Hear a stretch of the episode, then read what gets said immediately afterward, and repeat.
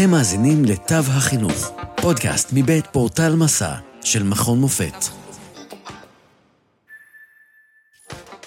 עבודה קבוצתית, מערך אסטרטגי לכיתות הטרוגניות, מאת רייצ'ל לוטן ואליזבת כהן. אני דוקטור ברק בר זוהר ממרכז הידע האקדמי במכון מופת ופורטל מסע, אהיה כאן איתכם. מבית הספר היסודי ועד ספסלי האוניברסיטאות, עבודת צוות מיטבית מתרחשת תחת התנאים הבאים. חבורת תלמידים עובדת למען מטרה משותפת וברורה. הקבוצה קטנה מספיק כך שכל חבר יוכל לתרום להשגת היעד. התלמידים עובדים ללא צורך בהשגחה צמודה. הקבוצה מחולקת באופן גמיש והטרוגני, תוך הימנעות מחלוקה לרמות על בסיס ציונים, כזו שמבליטה ומחריפה פערים. כאשר מורה מנצח על משימה קבוצתית, הוא מאפשר לחברי הקבוצה להתמודד עם בעיות בכוחות עצמם, ואף לטעות ולהיכשל. בפועל, בין אם הקבוצה הגשימה את יעדיה במלואם ובין אם לא, המורה מעניק להם מסמכותו. האצלת הסמכות הזו מחזקת ומחדדת את אחריותם, עצמאותם ואת יכולת קבלת ההחלטות שלהם. אין בכך לומר, אפוא, שהתהליך הלימודי אינו צריך להיות מבוקר ומפוקח. אדרבה, על המורה לעקוב אחר התנהגות ותפקוד התלמידים, להעריך את התהליך הקבוצתי ולפקח על המוצר הסופי. בנוסף, אחד המפתחות להצלחה של עבודת הצוות הוא שחברי העבודה יסתמכו זה על זה למען השלמת המשימה.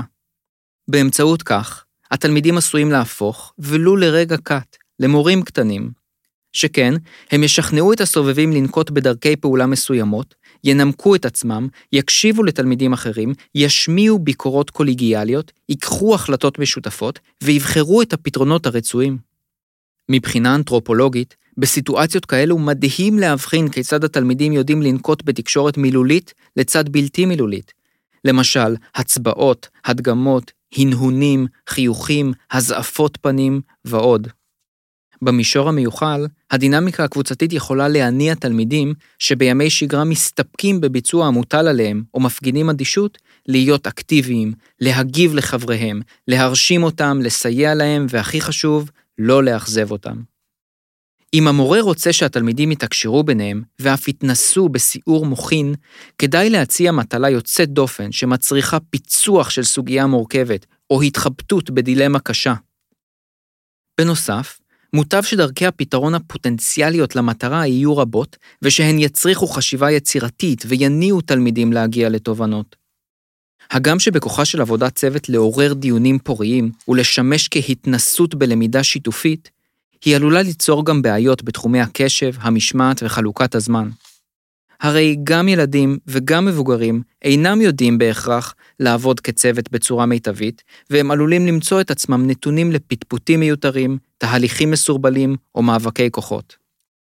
אולם, ניתן להתגבר על המכשולים הללו בעזרת תכנון קפדני של מערך השיעור וטיפוח היכולת התקשורתית של התלמידים לאורך השנה.